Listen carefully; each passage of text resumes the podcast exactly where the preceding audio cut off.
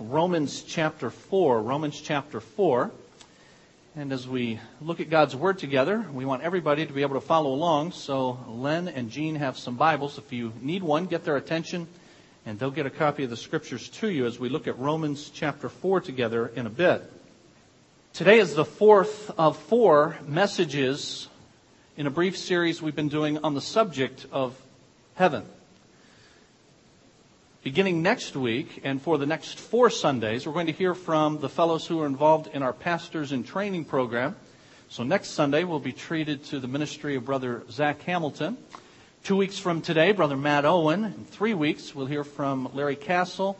And then on August the 16th, from Brother John Veldis. So today we conclude Heaven, uh, the series on Heaven, and then the next four weeks, our Pastors in Training men will be speaking. On August 23rd, We'll begin a series in the New Testament book of Hebrews, but we will be looking at the Old Testament, the first part of your Bible, very much during that series because the book of Hebrews makes many allusions to the first part of your Bible, the Old Testament, and applying those truths and what they predicted and pointed to to the Lord Jesus Christ and his work. Today we conclude our series then on heaven. And in the three messages so far, we've seen three weeks ago that our future home in heaven should be motivation to all of us for service in the here and now, in the present. Two weeks ago, we saw a glimpse of what heaven is going to be like. And last week, we looked at what the Bible says regarding what we will be like in heaven and the kinds of things we will be doing there. These messages, like all of our sessions, are on our website, so if you've missed any of them and you want to see what we've uh, hear what we've discussed, you'll be able to get them through that means. Today, in our final message on heaven, we're going to be looking at what's required to get there. What does God require for any person to enter his heaven? Now, as we do, I'm going to be showing you on the screen a number of quotations from some centuries old documents and from some more recent documents as well, all relating to diametrically opposed views of how it is that a person can be received into God's heaven. Many of you are familiar with what's called in history the Protestant Reformation that began in the year 1517 when Martin Luther nailed 95 grievances, 95 theses to the church door in Wittenberg, Germany. It began a process that went on for many decades, culminating in a split within the church. And you had then and have Protestants, those who protest, and, and Catholics. And there have been, in the centuries since, some attempts to bring Catholics and Protestants, sometimes called evangelicals, together. And in fact, uh, in 1940, 1994, just 15 years ago, there was an attempt to do that very thing, to reconcile these very profound differences. Now, I tell you that because I'm going to be showing you some of that. But also, if you happen to be a Roman Catholic friend here today, I want you to know from the outset it is not and is never my int- intention to bash individual people. But we must speak truth where there are stark differences, particularly differences that relate to the heart of the gospel. And the heart of the gospel is what it is that is required for one to go to heaven. And so my subject requires that we be clear. And that as a shepherd of a flock, that our flock, our congregation, be clear about what the terms of the gospel are and what they are not. And so we're going to be looking at some of those differences as part of our presentation this morning. In the 1994 document that I mentioned, that was titled Evangelicals and Catholics Together, one of the lines and the most famous line in the document said this We affirm together that we are justified by grace through faith because of Christ. You read that, and you may at first blush say, Hallelujah. That means our Roman Catholic friends have seen the light and all of the fuss of the Protestant Reformation that started in 1517 is now over because we affirm together we're justified by grace through faith because of Christ. And indeed, if you were to read the entire document, you would find that it's a very eloquent and very misleading document. You see, friends, the Bible does not merely teach, and we do not merely believe that we are justified by grace through faith because of Christ. Rather, let me show you a more accurate statement of what the Bible teaches, what we believe, and what Roman Catholicism still denies. The truth is, we are justified by grace alone. Through faith alone, because of Christ alone. And the addition of that one word makes all the difference in the world. It is the difference between a true and a false gospel. As to whether or not you believe, we have a relationship with God, that's the fancy word justified, that we can have a relationship with God and be accepted before Him by any other means than grace alone, through faith alone, because of Christ alone. I mentioned Martin Luther and the Reformation of the 16th century. That Reformation took place because the dominant church of that day had corrupted the simple gospel of salvation which the Bible teaches is by grace alone, through faith alone, because of Christ alone, and that corruption had occurred by adding requirements that involve our own works, what we do before God to make ourselves acceptable before Him. And so men of God who studied the Bible, men like Martin Luther, came to the conclusion that the Bible does not teach grace plus or faith plus or Christ plus anything. But rather, it teaches grace alone, faith alone, and Christ alone. And so the watchwords of this movement called the Reformation were Latin phrases that some of you have heard. Sola gratia, grace alone. And sola fide, faith alone. And sola Christus, Christ alone. And sola means alone, and it's not too much to say that the entire Protestant Reformation was over one extremely, extremely important word. Alone. And so if a document that purports to bring evangelicals and Catholics together leaves that out, they've left out the heart of the gospel and the heart of the issue. And the authority for believing that our salvation is by grace alone, through faith alone, because of Christ alone, came not from the church, not from the church magisterium, not from church tradition, not from any particular church.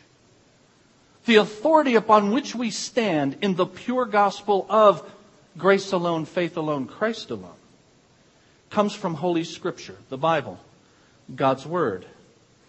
And that's why the reformers would also say, we believe and place our trust in the authority of sola scriptura, the scriptures alone.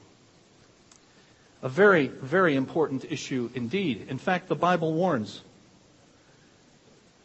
When Paul wrote to the Galatian, the churches in Galatia, he said, I'm astonished that you're so quickly deserting the one who called you by the grace of Christ and you are turning to a different gospel, which is, the Bible says, really no gospel at all. Evidently, some people are trying to pervert the gospel of Christ. That's in your Bible. People were, people have been, and people are trying to pervert the gospel of Christ. And Paul goes on to warn the Galatian churches, even if we, notice he includes himself, or an angel from heaven should preach a gospel other than the one we preach to you, let him be eternally condemned. Now, the document that I mentioned earlier, Evangelicals Catholics Together, 1994, the document was signed by evangelicals that some of you would know. Among them, Pat Robertson, Charles Colson, Bill Bright, the founder of Campus Crusade for Christ. Now, if you're sitting there saying, you know, preacher, I don't think you should mention names when you preach, I just want to disabuse you of that notion that you never mention names. I want to disabuse you of that notion scripturally, okay? Because here's what Paul wrote to his son in the faith, a young pastor, Timothy. Timothy, my son, fight the good fight, holding on to faith and a good conscience. Some have rejected these and so have shipwrecked their faith, and among them are Hymenaeus and Alexander, whom I have handed over to Satan to be taught not to blaspheme. Not only did he mention names, their names have been mentioned for about 2,000 years now in the pages of Scripture. Paul wrote again to Timothy The words of false teachers will spread like gangrene. Among them are Hymenaeus gets double billing. Here's Hymenaeus again and Philetus, who have wandered away from the truth. They say the resurrection has already taken place and they destroy the faith of some. It is simply false and unbiblical to say that we never name names. Now, I certainly agree you never name names frivolously or unfairly to be sure. If you name them, you better have the goods. But all of those men and all of the others who signed that document, all of them knew or should have known that Roman Catholicism has always denied that salvation is by grace alone, through faith alone, because of Christ alone. They have always believed that it is by faith and grace and Christ just plus, not alone. And so, here is what Roman Catholicism has said about this most important issue. Just to make sure you all know that I have the goods and I don't mention names unfairly. I'm quoting directly from Roman Catholic doc- documents here. This is from the Council of Trent in response to Martin Luther and the other reformers in the 16th century. And here's what they say If anyone says that by faith alone the sinner is justified, so as to mean that nothing else is required to cooperate in order to obtain this grace of justification, let him be anathema. They go on to say, if anyone says that the righteousness received is not preserved and increased before God by good works, but that those works are merely the fruits and signs of justification obtained, but not a cause of its increase, let him be anathema. They go on. If anyone says that the sacraments are not necessary for salvation and that without them or without the desire thereof men obtain of God through faith alone the grace of justification, let him be anathema. Finally, they say if anyone says that men are justified either by the sole, notice alone, imputation of the justice of Christ, or by the sole remission of sins, or even that the grace whereby we're justified is just the favor of God upon us, let him be anathema. Now, anathema means eternally condemned, accursed. And I stand before you telling you that I believe every one of the things that have been condemned there. And they are still condemned officially to this very day. Friends, the heart of the gospel and how, what is required for one to enter God's heaven is at stake in these issues. I want us to be reminded, and I want us to see today, the take home truth that I have for you in the outline that was inserted in your program. We can enter heaven only, solely, sola, only because of what Jesus has done, not never because of what we do. We need to understand, first, that when the Christian, the one who has come to Jesus by faith, believing, not working, believing what Jesus has worked, the, the soul of that Christian goes to heaven when he or she dies. That means that there is no such teaching in the Bible as soul sleep. Do you all know what I mean by that? Soul sleep. That the soul, when the Christian dies, does not go to heaven, but rather the soul is in repose, in rest. The soul sleeps.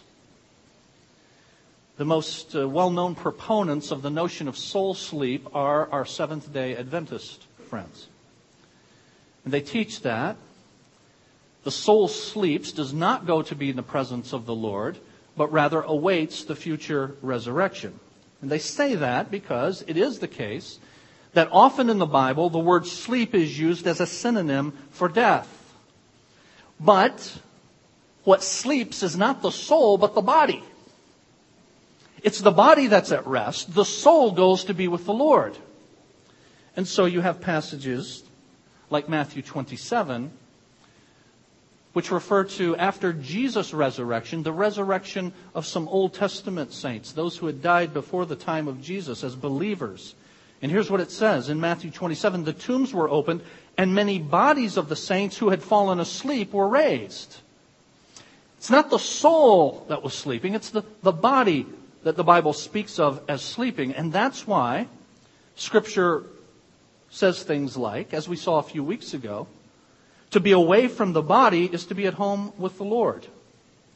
And Paul said in Philippians 1, I desire to depart this body and be with Christ. we have a glimpse in the last book of your Bible, the book of Revelation, of those who have gone on before us. And here's what it says in Revelation chapter 14 Blessed are the dead who die in the Lord, they will rest from their labor. And in chapter 14 of Revelation, these are not just, these are not souls that are resting, it's the bodies that are resting because these souls these spirits are very active. If you read verses 1 through 4, they are singing and they're rejoicing and they're serving God as well. That's why the Second London Baptist Confession of 1689, you were probably just reading that the other day. It's a marvelous, a marvelous, marvelous statement of our faith, particularly as it relates to how we are justified, how we have a relationship with God. Second London Baptist Confession. Here's what it says. The bodies of men after death return to dust and see corruption, but their souls, which neither die nor sleep, have an immortal subsistence, immediately return to God who gave them. The souls of the righteous being made perfect in holiness and received into paradise where they are with Christ and behold the face of God in light and glory, waiting for the full redemption of their bodies. That's what the Bible teaches. And so the soul of the Christian goes to heaven. His body awaits a reunification with his immaterial portion at the time of the resurrection when our Lord returns. And those who are alive are raptured. So the, the soul of the Christian goes to heaven, and not only goes to heaven, goes directly to heaven. That's why I've titled this message, Go to Heaven go directly to heaven. Do not go to purgatory or any place in between.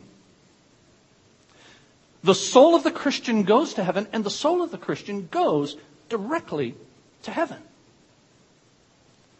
Now, I want to spend some time to tell you why it is that some have developed a notion of a stopping place on the way to heaven rather than the soul going directly to heaven.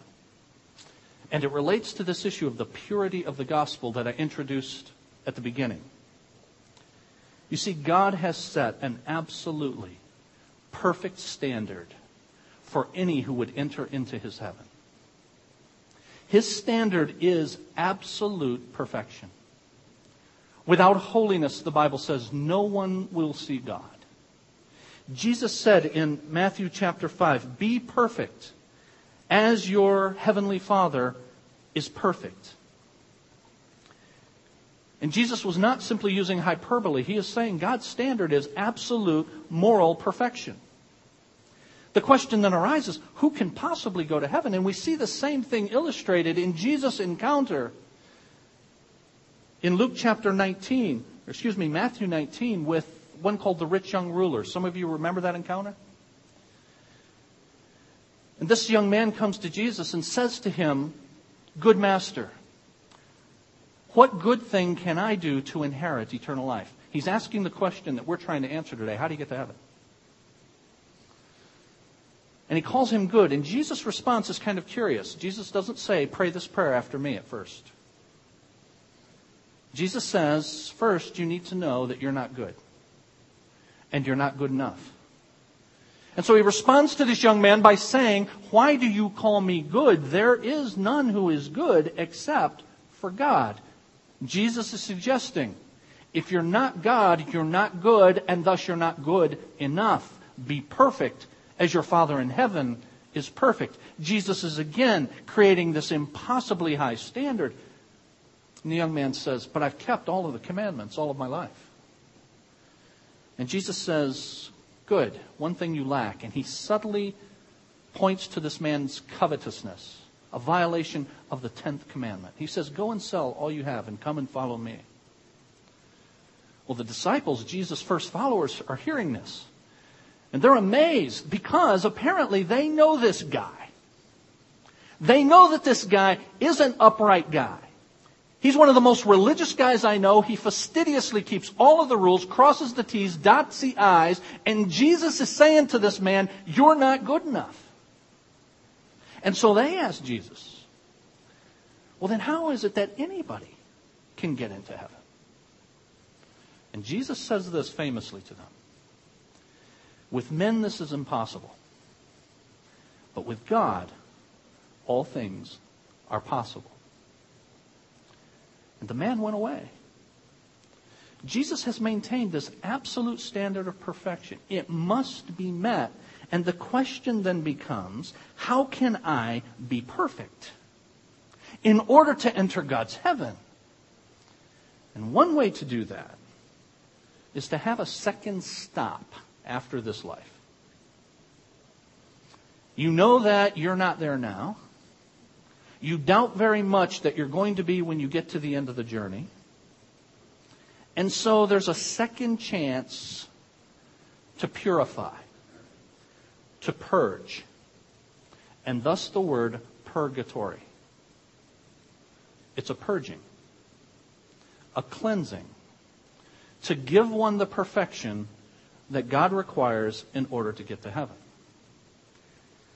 But there are a few problems with it not the least of which the Bible does not teach it anywhere, anyhow, nada, no how, nowhere.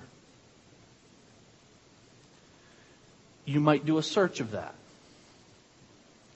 If your kids are giving you a hard time and you want to keep them busy, have them do a search of that. It will keep them busy for the rest of their lives. Because it ain't there. But it's based upon a notion that says, I've got to be perfect. That's true. And Jesus, and Jesus does not make me perfect. And because Jesus does not make me fully perfect, there has to be another way. And so, Roman Catholicism teaches this about purgatory that all who die in God's grace and friendship, but still imperfectly purified, are indeed assured of their eternal salvation, but after death they undergo purification, so as to achieve the holiness necessary to enter the joy of heaven. The church gives the name purgatory to this final purification. Every sin entails an unhealthy attachment to creatures which must be purified either here on earth or after death in the state called purgatory. So suffice it to say that if that is the case, if there is not something, yea, someone, this side of heaven, this side of death, who purifies you completely, who makes you acceptable before God, then suffice it to say that you will be in that place needing to be purified because you will leave this life impure in and of yourself. So what do you do? Well, you're in purgatory. Now what happens? What do souls in purgatory do to get out? Well, it's not what the souls in purgatory do. It's what those who are alive do for those souls in purgatory. And perhaps you've always wondered, you know, we don't light as many candles. We don't buy as many cards. We don't buy any cards, as a matter of fact. But here's one of the reasons we're not trying to get anybody out by what we do because we don't believe there's anybody in. But that's what purgatory is. And then there's a system called indulgences. Indulgentia, Latin word, means a permit. And it gives one a permit to have a portion of their sins purified when in purgatory. Indulgences can be obtained in a number of ways lighting candles, saying prayers, good works of the saints. Lest you think I make that up, the Catechism of the Catholic Church, the official Catechism of the Catholic Church, says an indulgence is a remission before God of the temporal punishment due to sins whose guilt has already been forgiven. An indulgence is obtained through the church who intervenes in favor of individual Christians and opens for them the treasury of the merits of Christ and the saints. Notice that last phrase, the treasury of the merits of Christ and the saints. The idea is that there is a sort of treasure box, treasury, that, obtains, that contains the good works, not only of Christ, but of the saints that have accrued throughout the centuries and continue to accrue, and withdrawals can be made from the treasury of merit, the treasury of the church, through the auspices of the church, by individuals in this life on behalf of those who are in purgatory. What is the treasury of the church? It's of infinite value. It can never be exhausted. It includes in addition to the infinite merit of Christ, the prayers and good works of the Blessed Virgin Mary. In the treasury, too, are the prayers and good works of all of the saints. Through indulgences, the faithful can obtain the remission of temporal punishment resulting from sin for themselves and also for the souls in purgatory.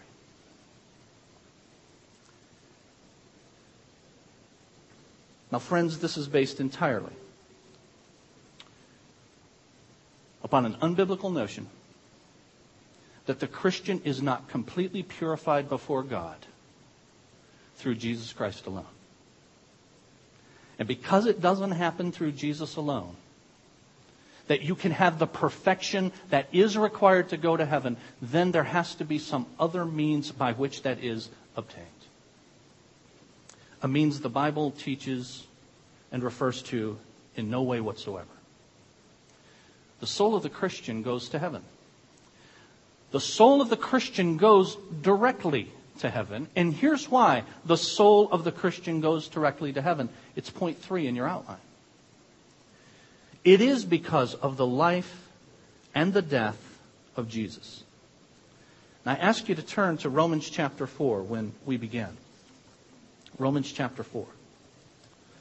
I want us to be reminded as to what the Bible teaches in Romans chapter 4 about the work of Jesus and what he has done in order to secure our salvation.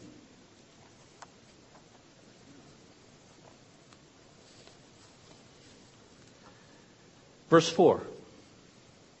Now, when a man works, his wages are not credited to him as a gift, but as an obligation. But to the man who does not work, but trusts God who justifies the wicked. Now, notice this. His faith is credited as righteousness. His faith, not his works, not what he does, not what he earns, not what he merits, but what he believes. That's what the word faith is. His faith is counted, credited, the King James says, and it's a good term, imputed to him as righteousness. And here's why it's a good term. Because that word translated in your NIV, credited, in the King James, imputed, is an accounting term. And God, the divine accountant, sees that we have a debt on our ledger that we absolutely cannot pay. But he erases that sin debt when the life and death of Jesus Christ is applied to the individual, imputed, counted, credited to them. Not when they do something, but when they believe something. His faith is credited as righteousness. And what happens then to the man or woman who does that? Who has applied to their account the perfect life and sacrificial death of Jesus Christ to pay the penalty in full for our sin, what happens to that man or woman? Verse 6. David says the same thing when he speaks of the blessedness of the man to whom the Lord credits righteousness apart from works. Blessed are they whose transgressions are forgiven and whose sins are covered. Blessed is the man whose sin the Lord will never count against him. You don't need a holding place if you've come to Jesus. You don't need another shot at it. You don't need someone else doing work for you if you've come to Jesus. It wasn't your work to begin with. It's not their work now. It was and is and always will be Jesus' work on your behalf. And we believe who Jesus is and what Jesus did. And now I can be perfect before God. Not because of me, certainly, but because of Jesus. The Bible teaches this throughout, does it not? Romans chapter 4, Colossians chapter 2. When you were dead in your sins, God made you alive with Christ. He forgave us all our sins, nailing them to the cross. Hebrews chapter 10. How can I be holy? How can I be right before God? How can I stand before God with the perfection that's necessary to enter his heaven? We have been made holy through the sacrifice of the body of Jesus Christ once for all. The Bible says God who made God made him who had no sin to be sin for us so that in him we might become the righteousness of God. I then in Jesus have a righteousness that is not my own. A righteousness that's outside of me, a righteousness that is given, imputed, credited, counted to me when I come to Jesus believing who he is and what he's done. 1 Peter 3:18 Christ died for sins once for all, the righteous for the unrighteous, to bring you to God. Famously in Ephesians chapter 2, it is by grace you have been saved through faith. And that not of yourselves, it is the gift of God. And it is not by works. So that no one can stand before God and say, this is what I've done. So no one can boast. Let him who boasts, the Bible says, boast in the Lord. I have for you at the top of your outline Romans chapter 4, but I also have Luke chapter 23. Luke chapter 23. And why? Well, because you may remember in Luke chapter 23 that Jesus is on the cross. And Jesus is hanging on the cross between two thieves. And one of the thieves mocks Jesus, has no reverence for the Lord of glory. But another of those thieves hanging on the cross understands there's something different about this man, something different about who he is, something different about what he's able to do. And he acknowledges that belief, that faith, very simply, hanging there next to Jesus on the cross. Verse 41 of Luke 23. This man says, We are punished justly for we are getting what our deeds deserve, but this man has done nothing wrong. Notice, he understands something about this guy. He has no sin of his own. And then he said, Jesus, verse 42, remember me when you come in your kingdom. You said you're coming, And I believe that you're who you said you are. I believe that it is your world, it is your kingdom, that you are going to come, you are going to consummate all things. When you do that, not if you do that, when you do that, remember me. Jesus says, I tell you the truth. Today, you will go to purgatory. I say that seriously. No, he does, right? Today, you will go to purify yourself.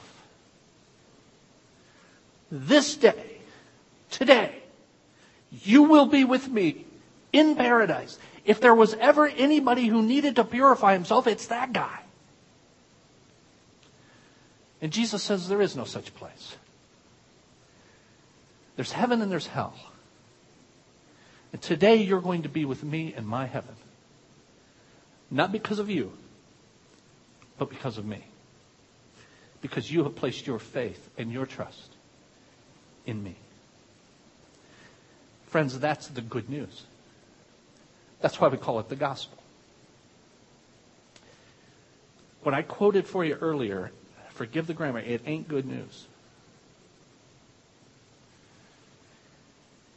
If you depend upon your goodness to get you close to the finish line, you will still have an infinite way to go. If you depend upon the goodness of other people to get you across that finish line, you will never get there. Purgatory is a myth. It is a lie. And it perverts the gospel. Because it is based upon a false notion of what Jesus Christ has accomplished for us. Now, there are two groups of people here. There are people who have received what Jesus Christ has done for them in his life and in his death on the cross. You believe that good news. Thanks be to God. But perhaps you're soft on this idea that there are false gospels out there. I hope that you've been disabused of that notion in our short time. Friends, there are people still teaching it's what you do, not what Jesus, just what Jesus did. There are people still teaching, and not just Roman Catholics, still teaching faith plus grace plus Christ plus. And anyone who teaches that is teaching another gospel. So, Christian friend, we need to be vigilant in our guarding of the purity and the simplicity and the blessedness of the good news of Jesus. And you may say, I've got loved ones, you know, but, you know, they, they're going to heaven. If they're trusting in themselves, if they're trusting in their church, if they're trusting in what they do, then they're denying the sufficiency of what Jesus has done. No one will go to heaven outside of throwing themselves at Jesus and Jesus alone and what Jesus has done. So I pray that you'll gain a new vigilance with regard to guarding the gospel and giving the gospel. And if you're here this morning and you've never known the good news of the gospel in its simplicity, I trust you do now. It's that Jesus Christ has done for you what you could not do for yourself. By his perfect life and his paying the penalty for your sin on the cross. And here's what's required for you to go to heaven. You receive what Jesus has done. You don't work, you can't you believe the work that he did for you. And so here's what you do. You realize you're a sinner. You recognize that Jesus died on the cross for your sin. Repent. Repent means, Lord, I'm going to give you my life. I'm going to follow you. And you receive Jesus Christ as your Savior, bow before him as your Lord. We're going to bow in prayer. Christian friend, praise Jesus for the goodness of the gospel, the purity of the gospel. And for the individual here who's never come to Jesus, now, right now, is the time for you to do that. Right now. We're going to bow. I'm going to lead in prayer, and you pray from your heart to God Lord, I need you. In simplicity, like that thief on the cross, Lord, I believe you. I believe you are the Son of God. I believe that you paid the penalty for my sin. You had no sin of your own. And I ask you to count your righteousness to me. Forgive me so that I can be where you are. and I give my life to you. Let's bow before the Lord. Father, thank you for this time. Thank you for this blessed reminder of the beauty of the good news of the gospel. Thank you, Lord, for the reminder for me as your under shepherd that I must be vigilant at all times to preach and to guard the purity of the gospel. There are indeed enemies of the cross. There are indeed those who are perverting, continue to pervert. They did in Paul's day. They do in our day. And they go by different names, but they all have the same MO. It's faith plus, it's grace plus, it's Christ plus. We're so thankful to you that we need nothing but Jesus. That Jesus has paid it all. And that our lives indeed are all to Him I owe. Sin had left a crimson stain, but Jesus has washed it completely, past, present, future, white as snow. Thank you, Lord. And thank you for applying that to Ken Brown. I don't deserve it. None of us deserve it. But you've applied that sacrificial payment for our sin to so many in this room who have come to you believing who Jesus is and what he did. Thank you for the difference it's made. Help us to be ever vigilant about that good news. And Lord, I pray that there are some who are coming to the Savior right now. So that if they were to die today, this day they would be with Jesus in paradise. May you be glorified as we continue to preach your gospel, live the implications of your gospel, and guard your gospel. It's in the name of Jesus we pray. Amen.